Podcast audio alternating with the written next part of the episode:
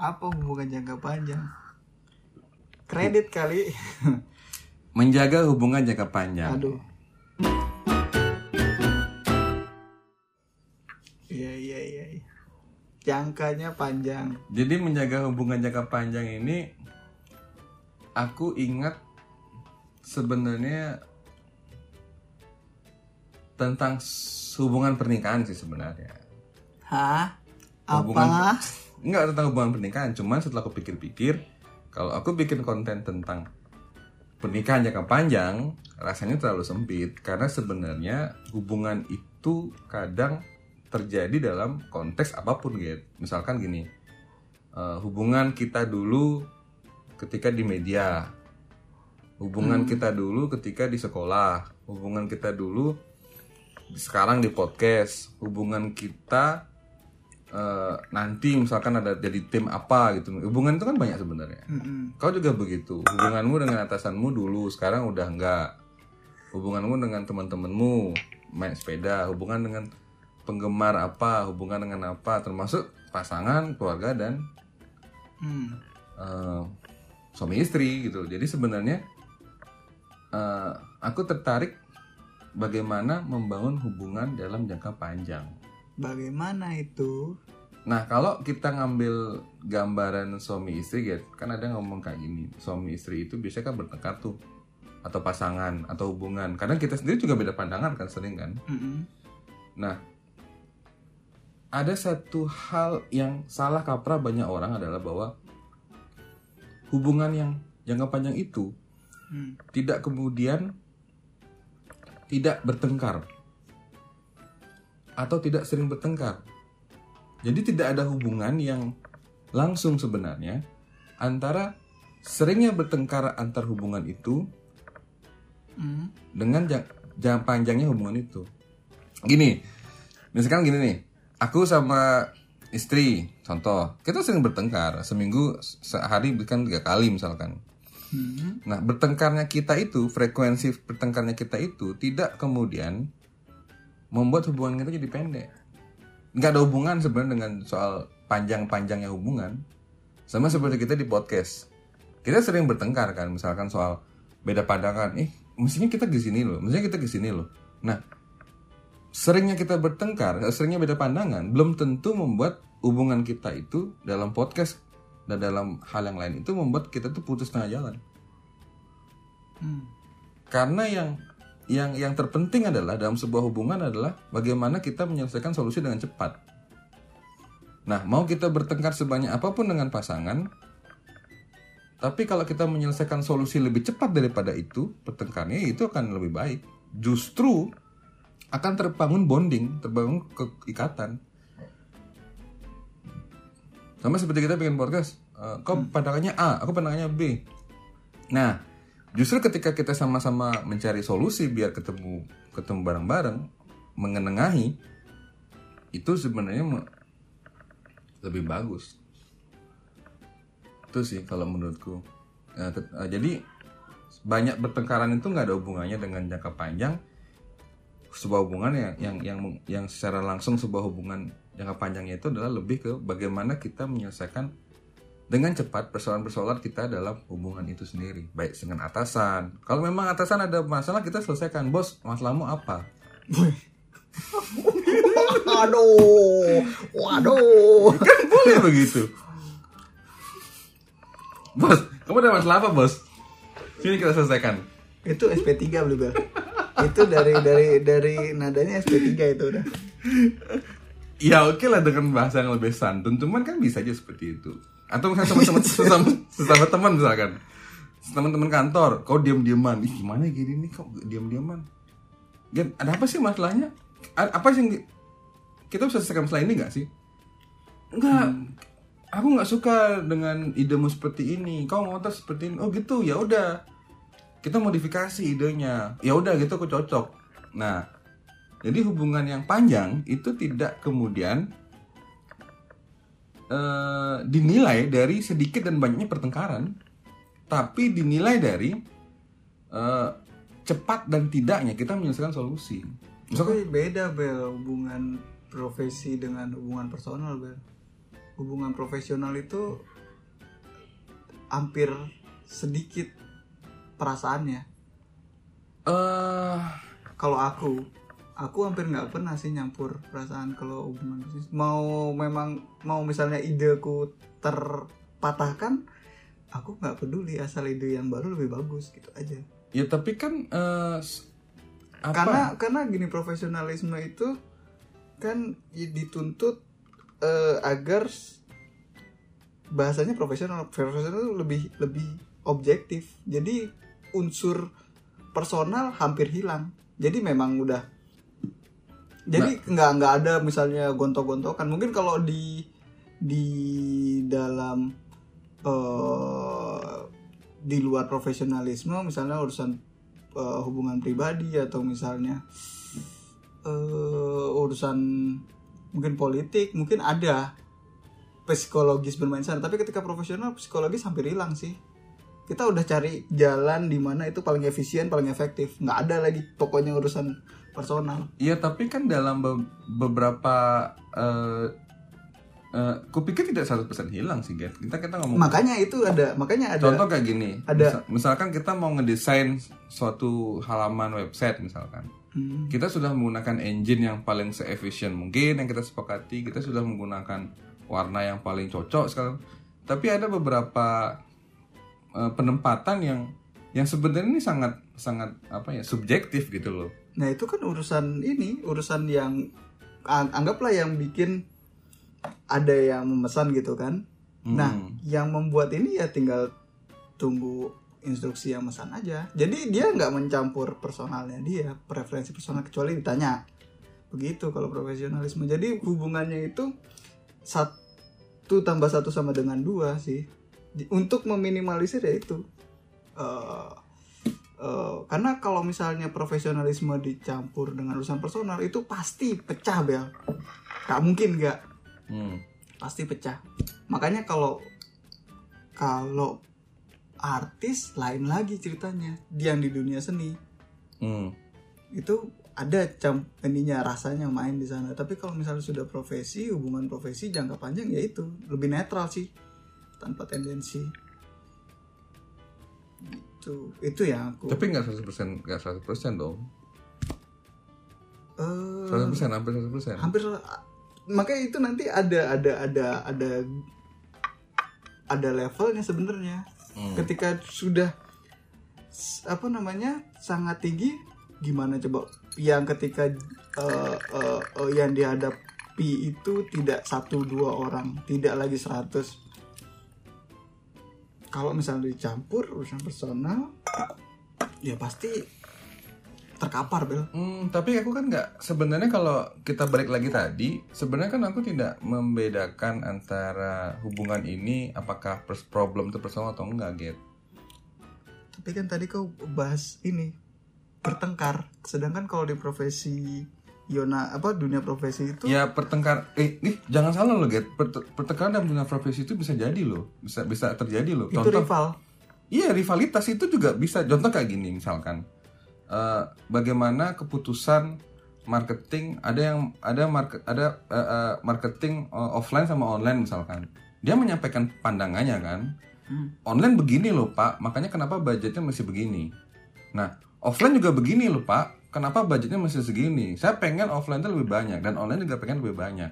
Nah eh, aku sih lebih ngelihat bahwa eh, perbedaan-perbedaan pandangan kan pasti ada kan. Nah, memang perbedaannya kalau hubungan dalam profesi itu kan didasarkan pada mana yang efisiensi, mana yang lebih profitable kan gitu kan. Nah, tapi kan setiap uh, divisi ini kan pasti punya argumentasi dong. Nggak nah mungkin itu oh ya udah deh biarin aja deh online aja deh off- offline saya ngalah aja. nah ma- nah kalau profesional yang yang dimainin bukan argumen data Iya data argumen kan. nggak pakai argumen lagi kalau misalnya forecast kan angka Masih ingat gak kasusnya ini? Kasusnya ini kita aku bicara marketing karena as, kadang marketing tuh nggak masuk akal sih nggak ngomongin data kadang mereka itu. Bagaimana kemudian kau pernah nonton nggak Pocari Sweat? Mm-mm. Ide ide atasannya Pocari Sweat sampai dia bikin Pocari Sweat itu kan ditentang oleh banyak orang gitu loh. Atau kau masih ingat nggak tentang idenya idenya bagaimana membuat Google, bagaimana ide awal Facebook, bagaimana ide awal eh, iPhone mungkin. Yang sekarang contoh sederhana iPhone. iPhone tuh nggak ada tiga setengah jack loh, tapi masih ada orang beli. Itu banyak sekali orang yang akan memperdebatkan kan. Hmm. Nah ya nggak. Tapi kan di internal mereka pasti mereka kan godok itu sebenarnya. Ini hilangin nggak sih eh, tiga setengah jacknya? Ada yang pro, ada yang kontra. Tapi kan tetap akhirnya yang ngambil keputusan kan CEO. Ya makanya artinya gini, CEO kan tetap ngambil keputusan, tapi kan di level divisi bawah kan pasti ada perdebatan. Nah, maksudku ketika mereka bilang, oh ya udah deh CEO udah ngomong A nih, udah kita A aja, itu kan mereka sudah berhasil menyelesaikan eh, rivalitas ide mereka gitu loh. Iya biasanya. Itu sih. kan aku tanya, kau ada nggak sat- satuan satuan forecast atau data yang me- mengatakan bahwa eh, hilangnya tiga setengah jack itu lebih baik dibandingkan masih ada tiga setengah milimeter jack? pasti ada mereka punya. Pasti mereka punya dan pasti semua orang juga mengatakan bahwa tiga setengah jack itu nggak usah dihilangin. Ya pasti ada sih mungkin Pa- beberapa. pasti tetap- tapi kan kenapa tetap ngotot gitu loh?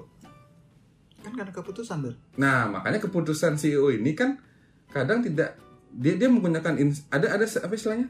Sebagian keputusan ini kan ada ada insting gimana sih? Ada ada, Eh, ya insting. ada insting kan? Ada, nah, ada tapi rivalitas antar divisi inilah kemudian perbedaan pendapat ini mereka selesaikan dengan keputusan CEO. Maksudku, aku tidak tidak memperdebatkan soal keputusannya, tapi aku cuman menggambarkan bahwa se- se- semua perdebatan itu pasti ada sih, ter- terlepas dari menggunakan data.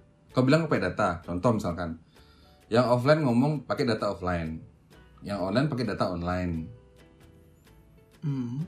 Jadi semua pakai data kan, data semua pakai. Tapi kan kadang eh, setiap divisi yang berbeda itu mereka punya pendapat berbeda dan rivalitasnya pasti ada. Aku nggak yakin deh ada satu perusahaan yang tidak tidak ada perdebatan gitu loh. Pasti ada perdebatan kan. Oke kita mau bikin apa nih? Contoh bikin media. Oke kita mau angkat topik apa? Atau kalau kita mau apa namanya ke bagian media sosial misalkan. Oke kita pakai strategi apa nih media sosial? Minim sih Bel, aku sih jarang sih berdebat karena yang paling penting it- ada sih cuman itu tidak sedahsyat itu maksudnya tidak sampai anggaplah kalau misalnya ada meeting 30 menit gondok bukan gondok maksudnya Iya memang tidak selama. debatnya itu di 30 menit itu lewat keluar dari pintu lain beda lagi. Iya, maksudnya karena t- seperti tadi eh, teman-teman yang profesional itu jauh lebih clear untuk menyelesaikan persoalan mereka. tapi memang benar tidak menutup kemungkinan eh, tergantung individu. Eh, eh, eh, beberapa kali aku bekerja memang tidak banyak yang seperti aku bilang yang idealnya itu adalah eh, memang ketika ada perbedaan perdebatan itu eh, selesainya ketika di rapatnya beberapa kalau di Indonesia kan panjang nih. Iya, jadi selesai rapatnya panjang lagi. Hmm, karena dia sampai parkiran lagi. dianggap karena dianggap ya itu dianggap personal, dianggap apa. Tapi intinya kan sebenarnya kan contoh kayak itu udah perdebatan soal kita memilih eh, lebih ke condong mana. Contoh kau kan pernah bercerita di awal-awal online itu juga sulit dimengerti gitu loh. Bahwa ini budgetnya mesti diperbesar gitu kan. Dan kau tuh kan tidak kau menjelaskan data juga kan dan itu pun tidak langsung diterima gitu loh. Iya. Nah itu kan artinya ada ada ada ada pandangan-pandangan yang berbeda. Nah bedanya ketika ngomong profesional, eh, kau lebih eh, solusinya lebih dapat gitu. Maksudnya eh, mengenengahinya lebih gampang. Karena by data, by angka, by by Rasio. eh, rasio gitu loh. Jadi kelihatan gitu. Ya udah kalau memang kamu nggak mau kita iklanan, ya udah kita cuma prediksi cuma segini gitu loh oke iya kalau dan dan dan pro- profesional itu kan mereka punya CEO-nya kan, punya Hmm, pimpinannya yang perusahaan. seenak udelnya lah gitu loh. Seenak udelnya mau ke mana? Contoh bagaimana? tapi nggak seenak udel juga karena CEO itu juga Kau masih ingat gak cerita? Kau nonton Ford and Ferrari nggak? Bagaimana seorang Ford itu akhirnya udah kita ikut.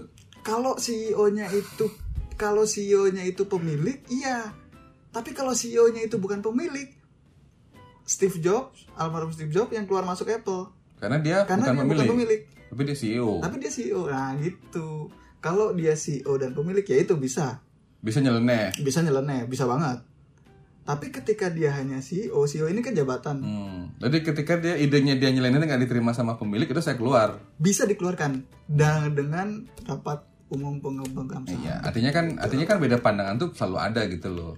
Mm-mm. Dan dan dan dan mungkin kalau soal soal soal Steve Jobs ya mungkin Steve Jobs namanya terlalu besar untuk udah deh kita percaya aja nih sama Steve Jobs. Enggak juga sebenarnya di dalam juga ada perdebatan sih benar kata Beli Bel ada perdebatan. Cuman karena kita, aku nggak di sana, kita nggak di sana, kita nggak tahu. Cuman beri aku baca beberapa bukunya memang banyak yang nggak suka juga karena memang Steve Jobs agak sebenarnya makanya dia keluar masuk keluar masuk Hmm.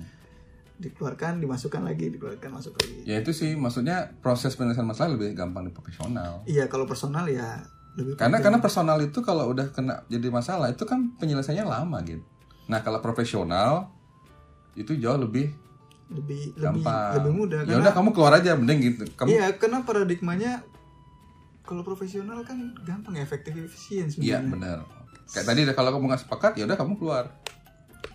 kalau kamu gak sepakat iya mau mau jalanin apa mau keluar kan gitu pilihannya Iya, iya. mau terima atau mau Kalau personal kan nggak bisa. kalau personal eh, bisa Tapi- Kuitnya pengadilan agama iya kan Tapi inti makanya banyak tapi intinya kan adalah eh, kemampuan kita menyelesaikan persoalan sebenarnya. Eh kemampuan kita menemukan titik temu sih sebenarnya gitu. iya titik temu iya dan kalau urus personal hubungan personal itu lebih sulit tapi juga akhirnya diukur seberapa eh, eh, besar pengorbanan untuk mengalah di antara dua kebelah pihak ini Ya, ya, ya. ya. itu Pro- profesional juga Tapi kan sama. titik temu, tapi kan pengorbanan ini tetap ditujukan untuk menjadi titik temu.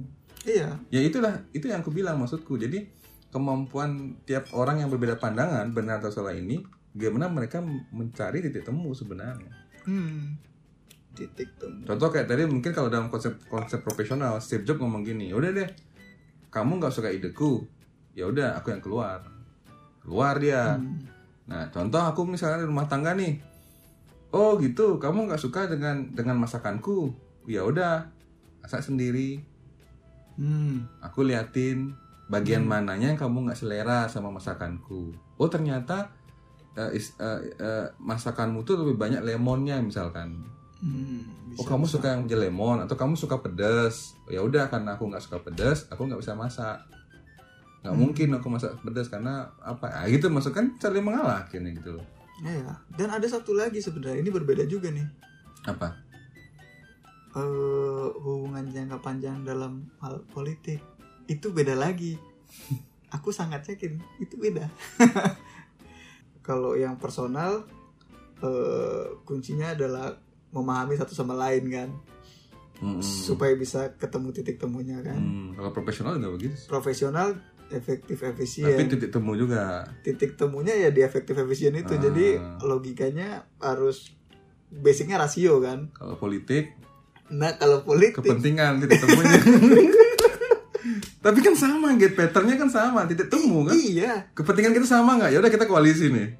nah iya. Cuman kan ya itu eh, eh, manuvernya kan beda. Nggak, menurutku ki- kita kita nggak ngeliat ke situ, Get. Yang penting kita ngeliat titik temunya ada bahwa titik temunya kita awalnya lihat lihat, yang penting kan titik temu. Iya titik temunya. iya kan? Dalam oke selesai lah kita. Oh kita udah selesai nih bertengkar karena pemilu ini kita kan friend. Ketemu titik temunya. Tapi bukannya pemilu itu pemilu pol- politik itu eh, tergantung ini ya eh, ideologi ya Eh, ya politik politik itu tergantung ideologi platform tergantung ide, platform tergantung dari ide. ideolo- ideologi. Jadi kan mereka punya cap. Soalnya nih ada ada ada pasangan eh, yang sangat eh, ke timur misalkan. Ada satu pasangan yang sangat ke barat misalkan. Logikanya kalau mereka sudah bisa satu pasang. Berarti ada yang dikompromikan. Ya udah kita ke utara. Nah titik temunya di situ sih kalau menurutku. Nah persoalan ideologi memang kan demokrasi kita kan politik politik kita memang secara secara ideologi kan tidak seperti Amerika gitu loh, tidak seperti Iya, yang- negara lain yang memiliki kelamin politik sendiri gitu loh. Kalau kita kan cenderung oh ya udah Pancasila, religius mau nasionalis. ngomong tapi nggak enak Enggak emang beneran, emang beneran itu. Kita nggak bisa, Get. Kalau dulu enak gitu loh. enggak aku ah nggak boleh susah ini diomongin itu ada kok nggak salah eh, surveinya itu Hmm. di mana aku nonton di YouTube ada Yang mana? survei di mana eh, yang membedakan antara satu partai dengan partai lain di Indonesia itu adalah apa soal agama itu aja sekuler dengan agamis itu yang paling beda. Eh, Iya, nah. disensor aja? nasionalis religius apa religius nasionalis gitu loh. Enggak spektrumnya itu aja yang membedakan. Kalau di Amerika kan ter- demokrat Iya, karena republik coba perhatikan kalau ada satu partai agama ya yang Hmm. los banget ke agama itu pasti nggak laku gen. Dan sebaliknya kalau ada satu agama eh satu partai yang los banget ke nasionalis itu pasti nggak laku. Makanya mereka gili-giliran. Yang nasionalis ngaku dirinya nasionalis religius yang itu sah-sah saja dan sebaliknya yang yang agamis mengaku religius nasionalis. Ya sah-sah saja gitu loh. Ya enggak? Iya, coba iya. perhatikan. Jadi jangka panjang itu persoalan kepentingan. Titik temu. Titik temu. Kalau kepentingan kan kepentingan bersama ya? Kepentingan dari pihak yang eh, berbeda pandangan itu. Ketemu titik pertemunya nggak kepentingannya. Hmm. Misalkan contoh kayak profesional. Oh karena ini profitable kan kepentingannya kan profitable. Iya. Ketemu nggak? Ya udah kalau ketemu jalanin. hmm, ya nah kalau pasangan Kalau misalkan oh kalau pasangan pasangan dulu nih. pasangan eh, kepentingannya apa? Kan misalkan kalau dalam ah, eh, kesejahteraan atau Hmm. misalkan hubungan yang langgeng kayak atau nenek misalnya punya anak yang bisa lulus S2 Ah, gitu kan. ah, itu kan mestinya dicari kepentingannya ke titik temunya. Nah kalau soal politik kepentingannya apa, ya udah titik temunya cari. Sebenarnya sama rumusnya. Ini aku bilang kalau hubungan jangka panjang itu tidak diukur dari seberapa banyak terjadi beda pendapat, tapi diukur dari seberapa sering kita mencari kepentingan yang sama untuk titik temu itu.